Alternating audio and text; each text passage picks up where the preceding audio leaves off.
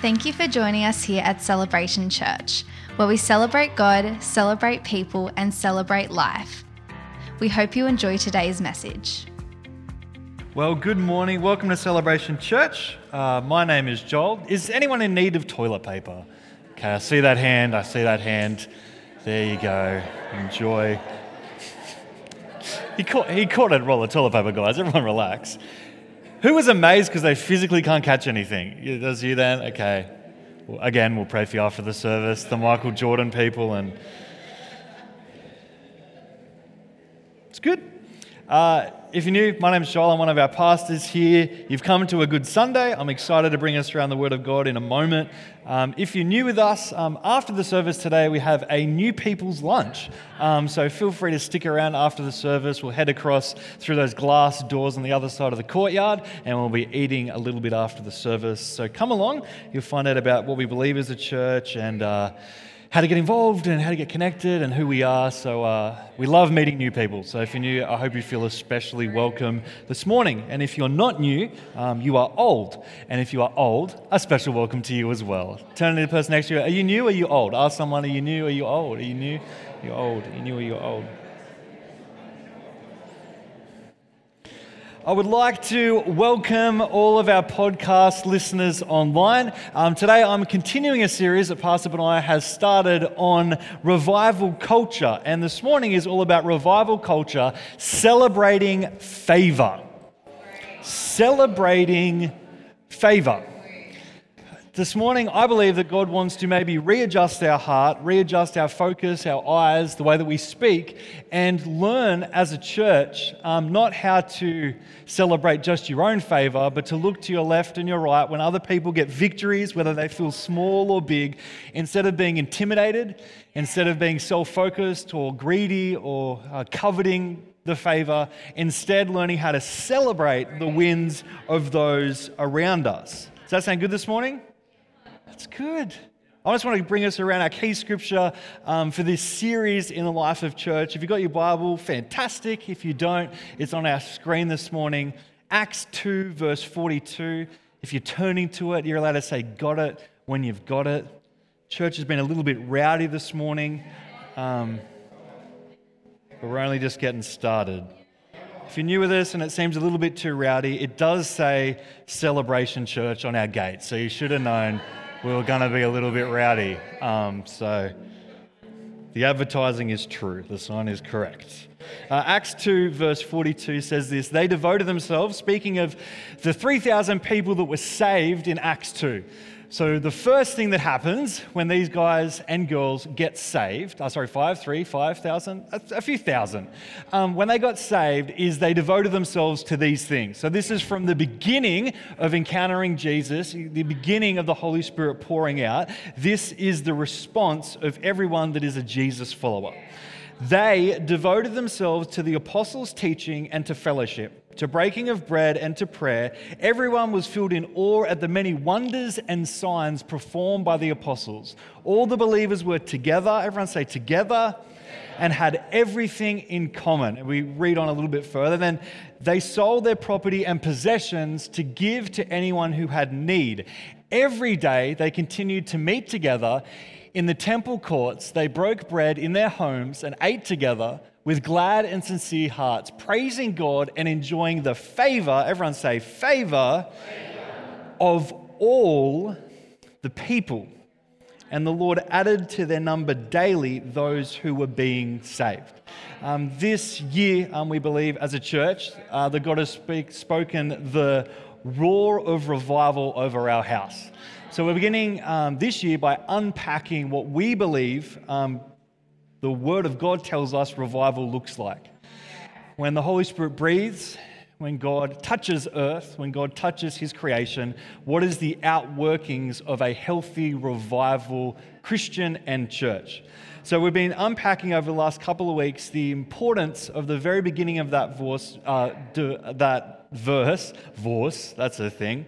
How good was it hearing Mark stumble over his words this morning? Because he has an ATAR of 98, 99, and he still doesn't know some tense terms, and that's fantastic. Um, but they devoted, this was good. We'll talk about favor in a second. Um, they devoted themselves to the apostles' teaching and to fellowship. So we've been unpacking last week. Pastor Benaiah um, gave us an analogy um, of the stretcher bearers. And who are the stretcher bearers in your life that bring you to the feet of Jesus, even when the room is crowded, even when you can't do it yourself, will make a way.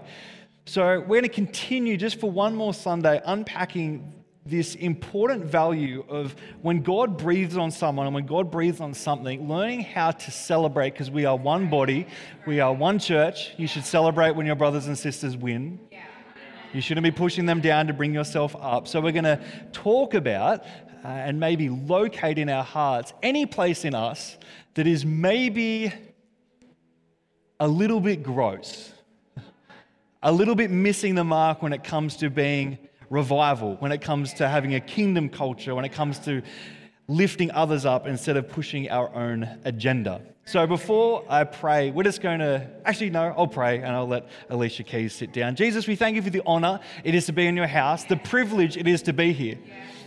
We don't approach this moment and your word and fellowship with each other with entitlement. It is a privilege to be here. We thank you for those that have gone before us so that we can even sit here this morning. We thank you for the favor in our nation that we can even have this opportunity to celebrate you and come closer to you, God. We pray this morning that you speak to us. We approach you with an open heart, not a closed heart. We approach you with open hands, not closed hands. We approach you with an open spirit, not one that is bitter or twisted. And this morning, no matter how our week's been, or our month's been, or our season's been, or our life has been, we choose to open ourselves to you to maybe be a little bit vulnerable in your house and maybe allow you to do something that you only can do when we give you permission. We thank you that you're so kind. We thank you that you're a gentleman and you won't force us into something this morning. That if we're willing, if we'll knock on that door, if we'll make space for you, you promise us that you will fill that space. So this morning, we don't rush we ask and give you space to move.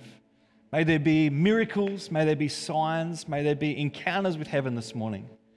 Because us gathering together without you, Jesus, is just another club. It's just another nice group of people trying their best. But when you move, it makes us different. When you move, heaven invades. So have your way this morning. May you move in our hearts and may we position ourselves to have an encounter with heaven this morning. I pray there be less of me and more of you this morning. In Jesus' name we pray. Amen. Amen. Amen. Thank you, Alicia. That is beautiful piano playing. If you've got your Bible, we're going to turn to Genesis 37. This is our scripture for the day today. And we're going to be looking at the story of Joseph. When looking at favor, there's some characters throughout the Bible that just jump out when it comes to favor. One of them being Jesus. Um, the favor on his life, where he was born, his situation, and what God did. But in the Old Testament, uh, we have a thing called types. And, and, types are an Old Testament shadow of a New Testament reality. So in the Old Testament, we have different types, like uh, Jonah, who was in the belly of a fish for three days and then was out, and then revival broke out giving us a type of what happened to Jesus. We have the story of Joseph, which is his brothers and numbers, and there's a whole bunch of things in the story of Joseph that shows us a type of Messiah, shows us a type of someone against all odds bringing the victory. There's these different types, these early shadows in the Old Testament that show us Jesus. Even if you look at the book of Isaiah and how it's structured and how many chapters are in it, to how many books are in the Bible, and the beginning of it is the Old and the New, and there's a transition in, in, in Isaiah. Like the Old Testament is a shadow of the God that is to come. Jesus was not a backup plan, he was always the plan. So we see him throughout from Genesis 1 to the notes page in the back of your Bible, the map. One day I want to do a series in our church called The Gospel According to the Maps. And we're going to look at the maps. Because if you've never turned to the maps in your Bible, or if you only use a phone, you might be missing some important truths. because um, locations aren't just locations, it's not just Dapto Mall. Um, specific places were known for specific things.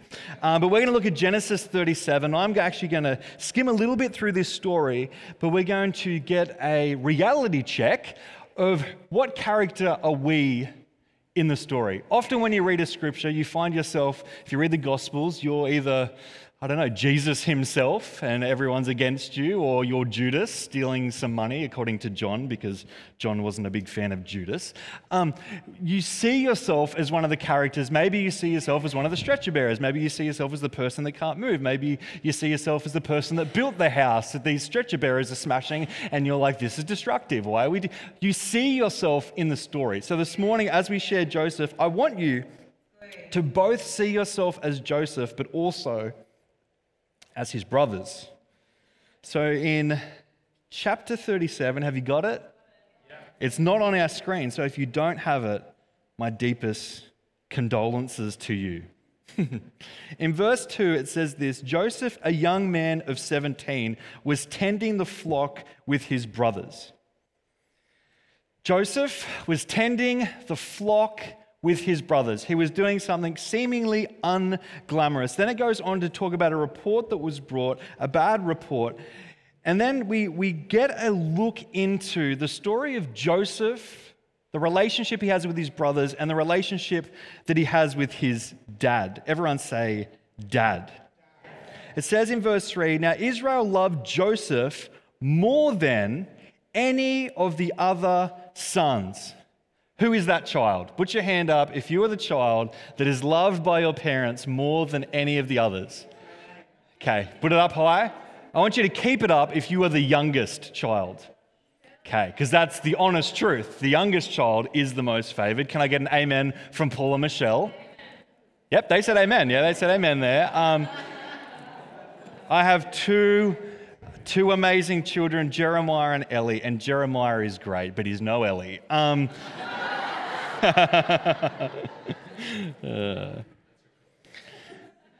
can we delete that out of the podcast in case he, in case by any chance a pastor's kid actually listens to his dad's sermons? I hope he doesn't. I hope he's got more things going on for him. Okay, um, because. because he has been born to him in his old age, and he made a rich ornament robe for him. When his brothers saw that the father loved him more than any of them, they hated him. Everyone say, hated him. This is a word we see in this story, but it is not often a word that we like to um, admit when jealousy hits, when we don't like favor on someone else's life. We don't often use the word, man, I really hate that person right now. Maybe you do. If you do, shut your mouth more often. but what we do is we often we muddy the waters, we, we talk around an issue, and we miss the issue that's going on is hatred. And if I know anything about hatred, is God is love. There's no like paraphrase or passion version or message that's like, God is love, but he throws shade and he sometimes isn't a big fan of. No, we have this insight here that when people look at the favor of God and they look at it in a way that tears it down and destroys it, the spirit that they're moving in is a spirit of hatred. And the spirit of hatred will always make you smaller, it'll always make you sicker, and it'll always take you to a place you never wanted to go, and it'll keep you there for longer than you wanted to stay, and you'll just end up the bad person in the story. they hated him and could not speak a kind word to him. One of the first things that happens when we move against, when God is blessing someone or favor, is we suddenly, there's a drought when it comes to our kind words towards them. We think that saying nothing is being kind, but, but saying nothing isn't being kind. We're still moving in that spirit. Now it says Joseph had a dream. So this is before he had a dream. This is before God. This is just his father liked him more than everyone else because he had him in his old age and gave him a ridiculous coat. If you ever want to make one of your children jealous of the other one, maybe publicly say you like them more or give them a coat. Um, so he almost gets this target on his back before he does anything. And there's Joseph had a dream, and when he told this to his brothers, they hated him all the more. He said to them, Listen to this dream I had. And then he goes on to describe the dream. His brothers said to him, Do you intend to reign over us? Will you actually rule us? And they hated him all the more because of his dream and what he had said. Then he had another dream and he told it to his brothers. Listen, he said, I had another dream, and this time the sun and the moon and the 11 stars were bowing down before me. Speaking of his 11 brothers, the sun and the moon, speaking of his parents. When he told this to his father, as well as his brothers, his father rebuked him and said, What is this dream you have had? Will your mother and I and your brothers actually come and bow down to the ground before you? His brothers were jealous. Everyone say jealous. Can you sing it in your best voice? Three, two, one.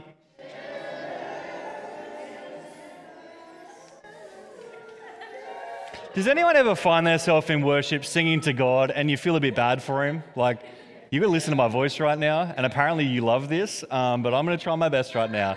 Jealous! His brothers were jealous of him, but his father kept the matter in mind. His father didn't move in a hatred spirit, but he's kept it in mind. The story goes on, it says this, and we'll read this and then we'll get um, right into what I feel the Holy Spirit wants to share with us this morning. It says, Now his brothers had gone to graze their father's flock. I want to skip right down to verse 19. This is where we pick up. The brothers have seen Joseph from afar, and in verse 18 it says they plotted to kill him. Verse 19 says these amazing four words that I love but they're used in a very horrible way. It says, Here comes the dreamer. Whew. Maybe said of you that truth. That what God speaks to you becomes your reality to such a degree that it is now the identifying thing of who you are. Here comes the dreamer. Here comes the dreamer in that workplace or that family or that situation or that, that neighbor or that diagnosis in your family. No, here comes the dreamer, the one that believes for the impossible, the one that isn't, that is just favored by heaven. Here comes the dreamer, they said to each other, Come now, let us kill him and throw him into a cistern and say that a ferocious animal devoured him. Then we'll see what comes of his dreams. Yikes. Again, we can draw ourselves as Joseph, all those people that have attacked us and try to destroy our dream. But we, if we're really honest and transparent with ourselves, maybe there's a part of us or a moment, if we're just honest in God's presence, that have had this spirit. I'm not saying any of us have planned a murder of the person that gets to lead the host team for this week. Um, or the person that was upgraded to the chippies in the cafe, or the person that got that, that car, or that. I'm not, I'm not saying we're all plotting murders, but I am saying that the spirit behind it we have to be very careful of. We have to be careful of the, the hatred, the dragging someone else down to exalt ourselves. doesn't mess us up. especially because the favor that was on Joseph was never about Joseph, it was always about God. And when we compare ourselves to others, when we try and put ourselves a step ahead of others, we find ourselves comparing ourselves to the grace of God on someone else's life. And it's never supposed to be our measuring stick. Our measuring stick is supposed to be looking, our eyes fixed ahead of us on Jesus, the author he wrote it, and the perfecter, he'll bring it to completion of our faith. So it's important that we look at this story, but see ourselves a little bit. So come now, let us kill him, throw him into a cistern, then we'll see what comes of his dreams. And then Reuben, and we can go into what Reuben means and what his tribe was, but we won't, heard this and tried to rescue him from their hands. The story goes on, they throw him in this little well. He's sold, uh, sorry, he's sold into slavery instead of the well. The, the story unfolds. He goes up in. Uh, the house of um, the, the leader, and, and, then his wife attacks, and there's this scandal, and he's thrown out, and he's put in prison, and these dreams happen. He answers dreams, he answers king's dreams, he stays in prison for more years, and then he finally gets opportunity to lead and lead and lead, and then his brothers soon, because of a famine, find themselves before him, and the fulfillment of these dreams that were placed on his life come because of the journey that he was on. And then we find ourselves at the end of the book of Genesis where we see Joseph passing away, and then he's even prophesying in uh, chapter 50, verse 24. It says, I'm about to die, but God will surely come to your aid and take you up to the land that he had promised on the oath of Abraham, Isaac, and Jacob. And he goes even further to prophesy over future generations because he saw God move and he spoke favor over them. We're just going to look at three important keys that the Holy Spirit has brought to my attention this morning for us to make sure that we don't have a hatred towards favor. That we be the kind of church that uh, would be a witness to our city because of how we love each other. Because a win for one is a win for all. That we would be connected enough as His body, as His family, as the sheep, as the flock of God, we would be connected enough to celebrate aggressively the wins of others. That we would be quick to be kind, that we would be quick to lift up others, and we would allow ourselves to be lifted up by each other as well. So, I want to give us three simple truths around criticism out of this verse and out of Acts chapter 2. The first one is this no one wears criticism well. No one wears criticism well. You don't look good when you are criticizing. It doesn't suit you. It's too tight in the wrong places. It's bringing emphasis to the wrong parts of your physique. You don't look good when you criticize. I know this. Let me tell you a story, and we'll delete it out of the podcast. In case Pastor Brian Charlie listen. Just for you. Uh, a couple of months ago, me and Jeremiah were in Vincentia Marketplace, and a person walked towards us, and Jeremiah said loudly, confidently, like a young man of God with boldness and courage, an innovator for his generation. One day your children will work for him. Um, he pointed at someone and said, That man is fat.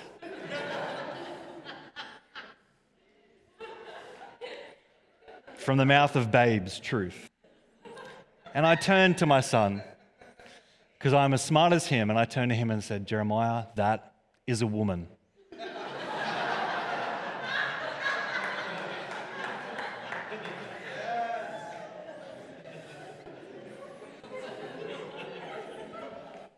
I then unpacked my bad parenting and maybe not judge people by their body, but no one wears criticism well segue.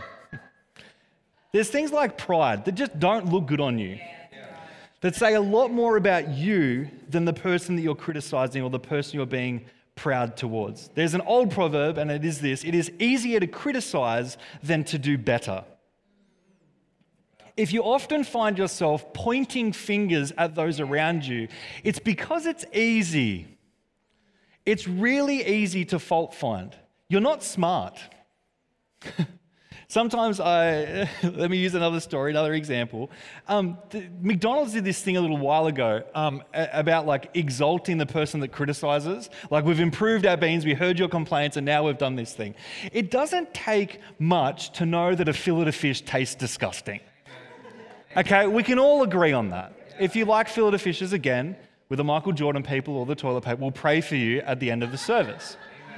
But it doesn't take much to be like, oh, there's someone on the side of the road, their car is broken, that car is broken. Yeah, we get it.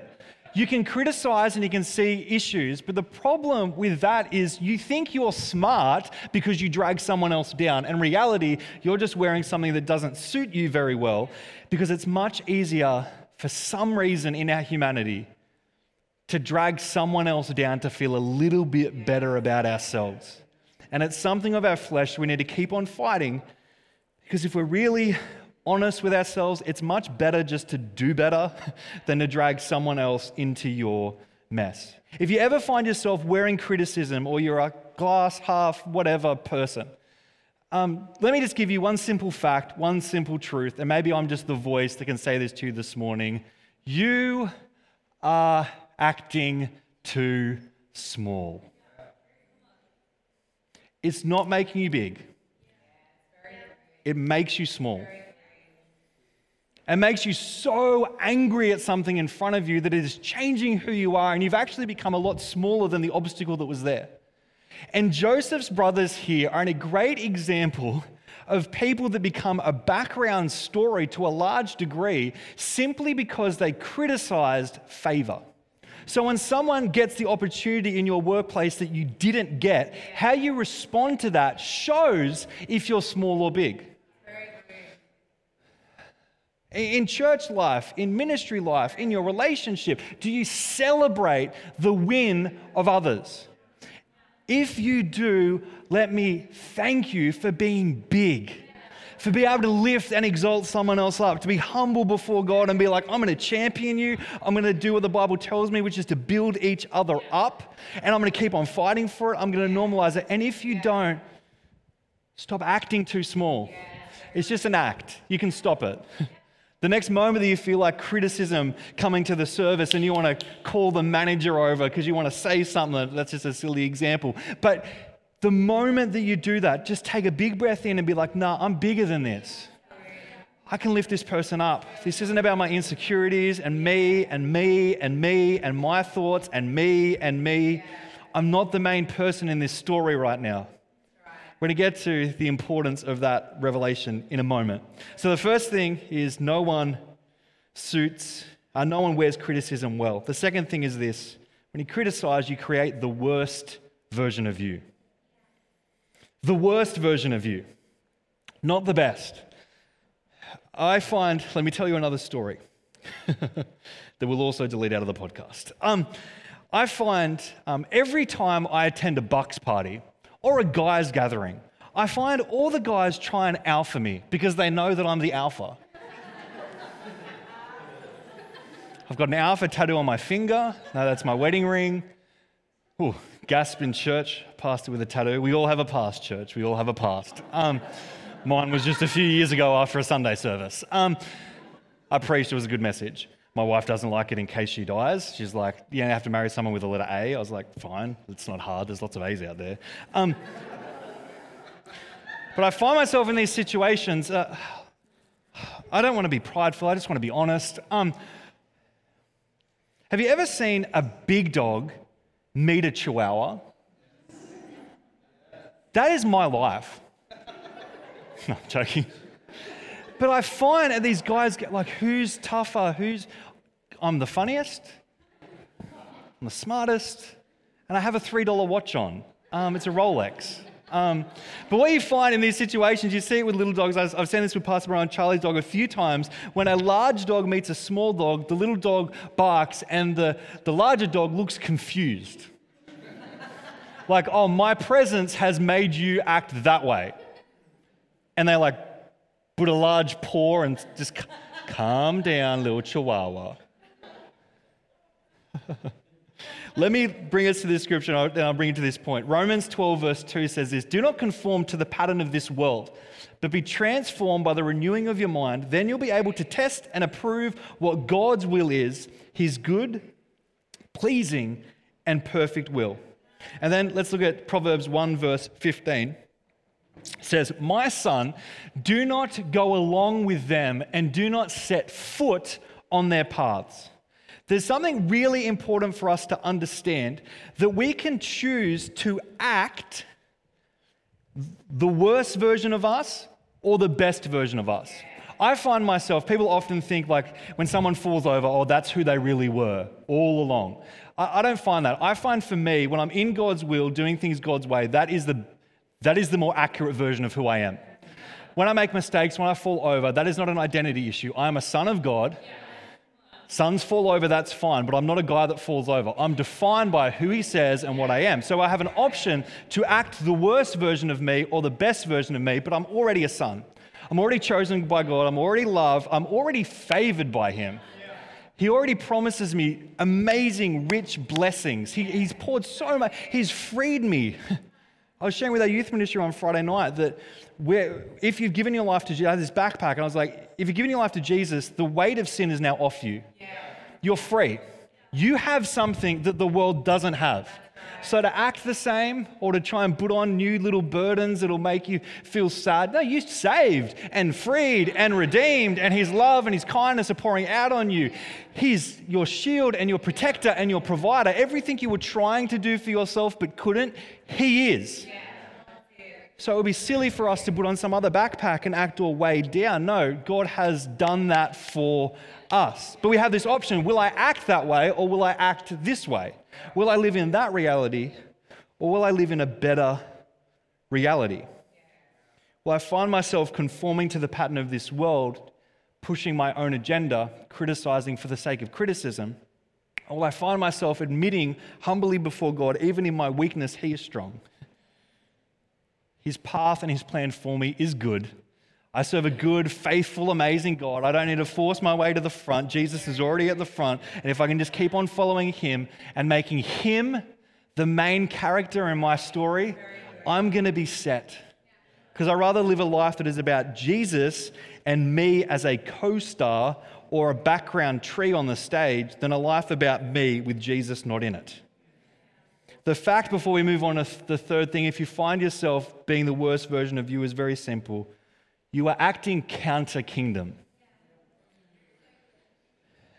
Uh, I spoke with some of our interns and some of our leaders towards the end of last year and beginning of this year because I found what was happening uh, in, in, just our leadership culture and how we're talking about volunteering is we started bringing up language like, is someone ready to serve?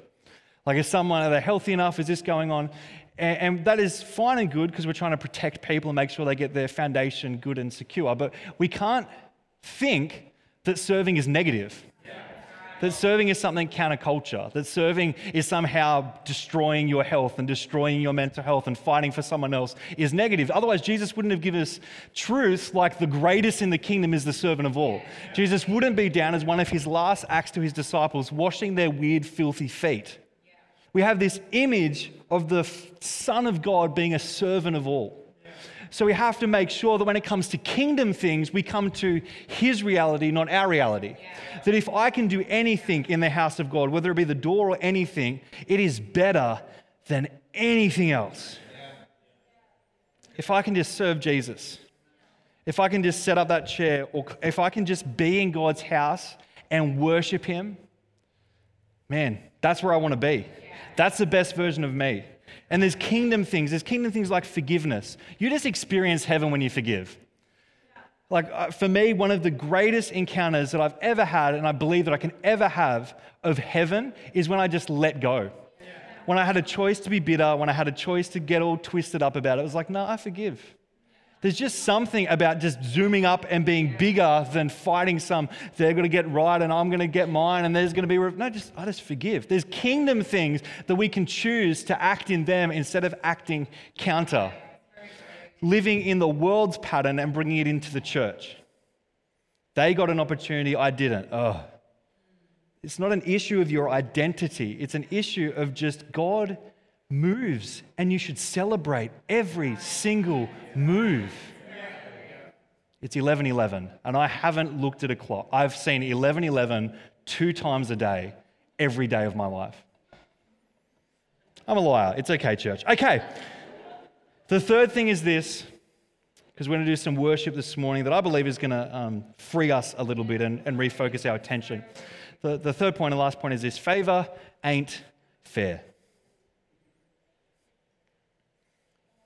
Before Joseph did anything apart from being born by an old mum and dad, he did nothing. He wore a coat, he looked after his, nothing. It wasn't fair that he was favored by God, but he was.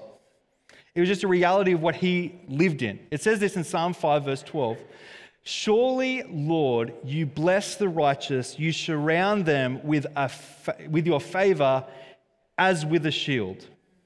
There's something about being right standing with God that should and does open up favor. That just God just being good, God just being faithful, and you being able to celebrate and enjoy that. It says this in Ephesians 2, verse 8 For it is by grace you have been saved through faith, and this is not for yourselves, it is the gift of God. This in 1 Corinthians tells us the truth that it is Him, not us. Therefore, we don't boast about us we boast about him. We're blessed to be a blessing. We take the opportunities and the doors that God opens us to get as many people behind us through them as we can. to share the good news. Again, on Friday night, if you've got a backpack on your back and that weight is off, it is now your duty to scream it to everyone with a backpack. You don't have to carry that anymore. My God can take it off you in the same way that He took it off me. And I'm going to make it my mission, just like it was John the Baptist's, to prepare the way for the Lord. I want to be a truth speaker and say, let's take this thing off. The favor that you have received is so that you'll be able to grant favor to others around you, that you would bring them into the reality of the kingdom on earth. If you find yourself getting caught up in fair, black and white, right and wrong, finding, let's pick sides. One of the worst things in our society at the moment is we are demanding everyone pick a side on everything. And what happens is we just we, we gather around fights that don't matter and we, we disunify and we separate because of issues that, if we're really honest, we're only caught up in because we are lying or hiding the main issues. Because there's big things going on, there's things under the surface, there's things that we have to deal with. It's not just uh, your team won, my team lost, I hate you. I was on this side, you were on that side. It worked out that way. Uh, you're going to say, you told, I told you so, and then we're going to fight more, and then we're going to establish bigger corners, and the divide's going to be bigger. And that happens in the church, and then the world looks to us and says they don't love each other any different than we do. That's why Jesus' uh, truth to us, that Paul uh, makes it very clear to us, that they will know that we're disciples of Him if we love. If every wall we build up to each other we smash down together. I felt this way. I saw this thing. When God did that, I knew I was like, I've been praying for this thing for five years and it hasn't happened yet. And I was a little bit bitter and I was a little bit jaded and I don't want to be that person. Can you pray with me? Let me speak some kind words over you and fight back this hatred culture because I'm not going to be one of the 11 brothers. I'm not going to let myself be drawn in and written up as that part of the story. I'm going to be the one that champions you and lifts you up because Joseph didn't have anyone really in his corner. His father's very least was he kept it to himself a little bit. But to be the person in the story that when God moves, you are the first person on the phone being like, it happened. He came through. It looked impossible, but he did it. His favor is good. Let's share this with as many people as we can. You can choose which person you are in that story. The last little fact around this this morning is you're acting someone else's role. When you criticize, when you bring down, you start to act outside of your role in the story and start to act in someone else's role. And the role that you act is Jesus's. You step out of playing the part that God had for you and you step into the judges. You step into the one that defines, the one that draws everything to yourself and you step out of the amazing role that Jesus planned for you and wrote for you before you were even born or a thought in your parents' eyes, mind. You step out of that role and you step into the King of Kings and the Lord of Lords role, and you're ready to just bring all of creation together you're ready to let everyone know what they did wrong and what's happening, and we criticize things and people around us. I often find this as well. If you find yourself criticizing something, I have never seen anyone criticize something smaller than them. When you criticize, this is what you do you try and tear down someone that you believe is better than you. And it comes back to this real messy place where you're pushing yourself into the main person of the story. And Jesus is like, I thought this was about me. I thought I was calling all men to myself. I thought this was a story of my love and the Father's love towards creation, not yours. And we step into a role that honestly, the boots are too big for us. And them boots be made for walking. And that's just what they'll do. In one of these days, these boots, they're going to walk all over you. It's a Jessica Simpson song from, I believe, 2006, but I'm not entirely sure. So fresh.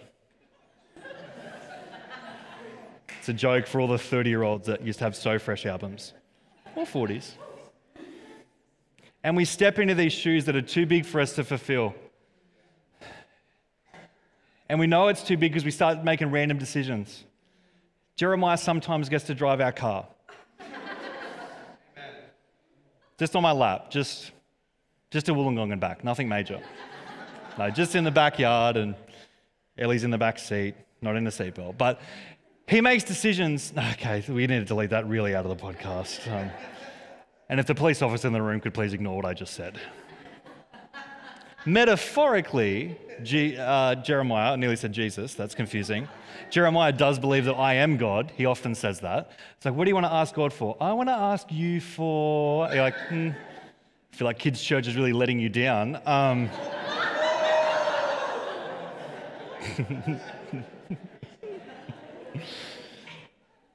But when we get an opportunity to step into something or to force our way to the front of something and we start acting out of character and we start acting in a role that we couldn't possibly fulfill, maybe we just need to take two or three steps back and be like, actually, this isn't me versus them. this is us supporting him. If there was a poster of your life, it's not your name in bright lights, it's his. And if it's not, you're not walking with him yet. If it's your name in bright lights featuring Jesus, and all the people that criticized you the little hatred tab under there. This leader said this once. My parent did this, and then and all the and all the people, and then there's some other co-stars around. You put your senior pastor a few lists down there, and as long as they say this, and and the criticism of your boss or the criticism of the people winning around you, but it's your name, Angela. Man, rip that poster up, bro, sis, lady, man. Rip the poster up and be like, all my life is, is pointing to Him. And if you're getting favor right now, if God's blessing you, guess who we get to point at together? Him. He healed, He freed, He gave you that opportunity. It's not you. You're not better than me, but He's better than both of us put together. So we remove our identity from this fight of who gets to be the star and we put our identity in who He says we are. That rhymed, and I'm embarrassed because it did. Because I'm extremely white and I should never rap. Take that, Eminem. Take it out because Eminem listens to the podcast. Natty, if I can get you up here, bro, we're about to finish up. Can I encourage us? This last simple slide says this be on the right side of the story because you have the right spirit. Be on the right side of the story. Husbands, be on the right side of lifting your wives up in their dreams and what God has placed in their lives. Leader, be on the right side of the story when God breathes on someone in your connect group or in your family or in your little, your little circle. Be on the right side and lift them up and exalt them. Be on the right side when someone else gets that healing and you've been praying for 15 years. Be on the right side of the story. When Joseph gets a dream and it seems impossible, one of our young people comes to you and shares a dream. I remember in the early days, I was 16 and I sat around a table of a Christian family and I told them what I believe God wanted to do in our youth ministry. And they spent the next half an hour telling me that it was impossible.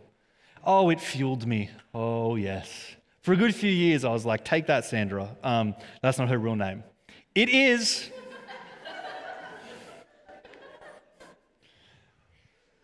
Don't be that person in the story. Don't be Sandra. It's not a real name. It is. I can't lie. It just came out and sorry, Sandra. She's not here. Sandra. Nat doesn't know who she is either, so that's all good. Thank you. Sandra. I mean, Nat. Oh my gosh. Truth came out. but have that right spirit. Have that I'll exalt Jesus. Have that I'll make this about Him, not about me. So, how we're going to finish this morning is a, a really simple thing. The best way to move from criticism of others and criticism of circumstances and demanding your own way, I wish that Scott Morrison did this, and my government should do this, and the person around me should do this, and the person should drive better like this, and my kid should have done this, and this should have, and just a whole bunch of hot air that makes you look tiny and out of control and led by everyone else's thoughts and actions. Constantly responding. Man, that's exhausting. Because it makes you small and it makes you forget how good and big your God is. And in every single win for someone else is just a testimony that He can do it in your life too. So this morning I'm just going to ask you to close your eyes. I want you to reflect for a moment if there's parts of you that have maybe pushed your way to the front of the stage, screamed, All eyes on me, hear my thing, this is what I'm saying about this. I'm right, you're wrong. Black and white, just, just this fight. For what? To get someone else to change their mind and be a little bit more like you? No one should be a little bit more like you, they should be more like Him. If I don't fight against them, who is? No, you're not fighting against. The Holy Spirit can do it. You just speak love, truth.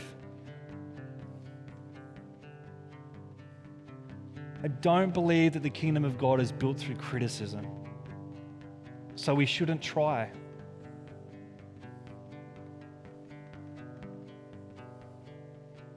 So this morning we're going to lift our eyes and we're going to lift our gaze and we're going to put Jesus back at the center of it all.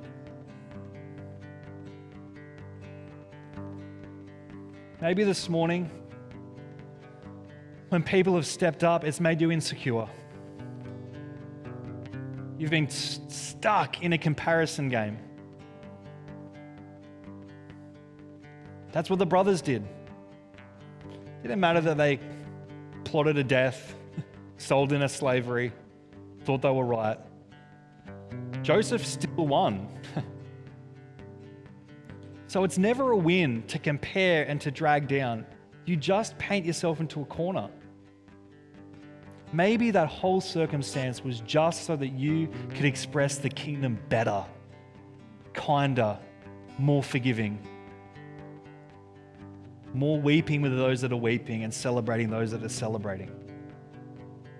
This morning, just as you sit there, Nata's going to sing just some simple words over us that Jesus be the center of it all the second verse goes that Jesus will be the center of my life. And the third verse goes that Jesus be the center of the church. The church would just be a big story about Him, not about our big decisions and convictions and what we're going to stand. Ah, just Jesus, just Him, just more. He can speak to you, right? He can, he can help you. His peace can. I don't need to clean you up before the presence of God. He can do that. I wasn't perfect before I met him. I'm not going to make you perfect before you meet him. So Nat's going to sing this over us, and then we're going to stand in a moment and just declare, just make a decision that this is going to be about Jesus, that we're stepping back from comparison, we're stepping back from criticism, we're stepping back into our role and letting Him in the bright lights, letting His name be at the top of that poster, let Him be the person that gets the words, and we just point to Him we'd be happy playing the background to the King of Kings and the Lord of Lords. Just encourage you to sit there and just receive. Thank you, Jesus. Jesus at the center of it all. Just receive. You don't need to sing yet. Just receive. Jesus at the center of it all. All eyes on you. From beginning to the end, All eyes on you. you will always be. It's always been you, Jesus. Oh, Jesus. We'll sing that again. Jesus at the center of it all. Jesus at the center of it all. From beginning to the end, you will always be, it's always been you, Jesus. Yes, God. Oh, Jesus, else matters. Nothing in this world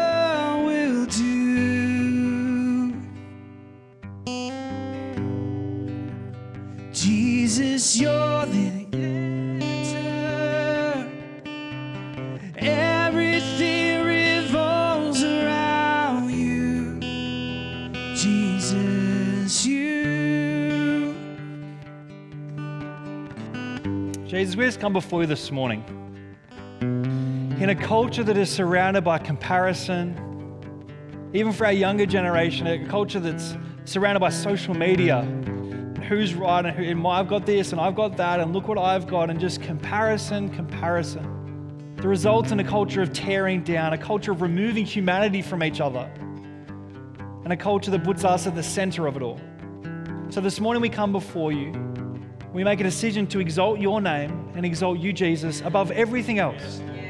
Why don't we stand together, church? And I just pray this morning surrender. Lift your hands just to say you're surrendering. If that makes you feel uncomfortable, that's okay.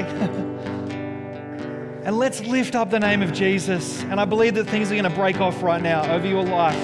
In Jesus' name. Jesus at the center of it all. Just readjust your heart. Jesus at the center of it all. From beginning to the end, it will always be, it's always been you, Jesus. Oh, Jesus. Jesus at the center of it all.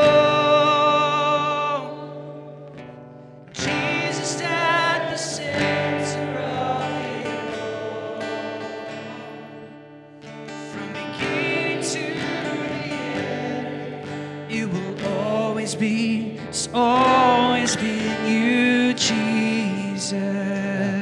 Thank you, Jesus. Oh, Jesus. Thank you, Jesus. Thank you, Jesus. Thank you, Jesus. I'm going to finish in a moment. Gotta show me this picture of just a, an adjustment, like a, a chiropractor, like an adjustment. And often when things are out of line, there can be numbness in certain areas. But when an adjustment happens and the spine gets straightened up and the shoulders and the hips are in the right place, there's just a life that bursts forth. What was once kind of numb, a little bit messed up, a little bit painful, a little bit just difficult. When an adjustment hits, wow, I can move, I can breathe. And it could be chiropractic adjustments are for breath and for, for pain and for circulation. And I just feel us singing this one more time. I just want you to, just for wherever you are, just kind of move as close as you can to the seat in front of you, or just take a step forward if from the front row. And I want us to sing this. And as we sing it, I want you to just take a step back and just as a just as a physical example type of a decision, just to step back and let Jesus be the middle. Like, let Jesus be the one that our eyes and our attention's on. And I just feel like it's just an adjustment again. And maybe you're perfect and you don't need to do this, but me, I need to adjust. I just need to make a little bit more about him, a little less about big old jolly boy. So let's sing this again. Let's sing it once and then let's step back and just declare it that He be the center of it all, including your life, including this church, including your family, including your future and your children and your children's children. That He just be the center, that He would just be the God that's in control of it all. Let's sing together. Jesus at the center of Not me. it all. Not us, you. Jesus at the center of it all. From beginning to the end, it will always be, it's always been you, Jesus. Oh, Jesus. Step back and sing it. Jesus at the center of it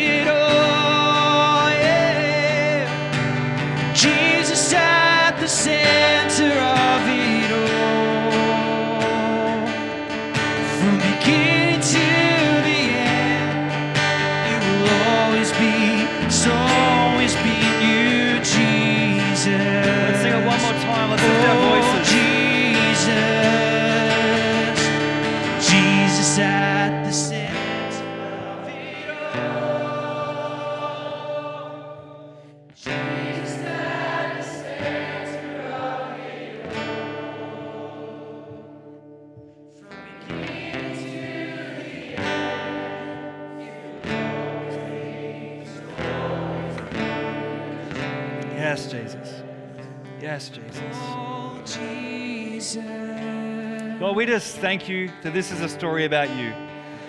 And just as a church this morning, as a family, as a community, we just again just affirm that you're the center. Any time that we step into your role, may we have humility to step back and celebrate what you're doing and celebrate your favor. Because this is a story about the King of Kings and the Lord of Lords, restoring people to Himself. And we thank you that we get to play a part.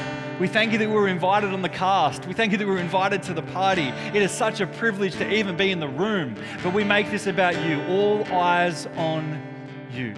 And this morning, God, as we close, if there's anyone that's been struggling with criticism and dragging others down, I pray that this start a dialogue of help, of honest conversation, no matter our age or our experience or how many times we've walked that path of criticism. I pray that we be a humble church that'll come before you and each other and do better than we've done in the past. So may the world look to your church and see it exalting you and loving each other. And may revival break out in every corner of our church and our city and our schools. Every neighborhood may revival break out because we are acting like we're from heaven. In Jesus' name, everybody said, Amen, amen, amen, amen, amen. How good is Jesus? We hope you were encouraged by today's message. If you would like to know more about our church, please go to celebrationchurch.com.au.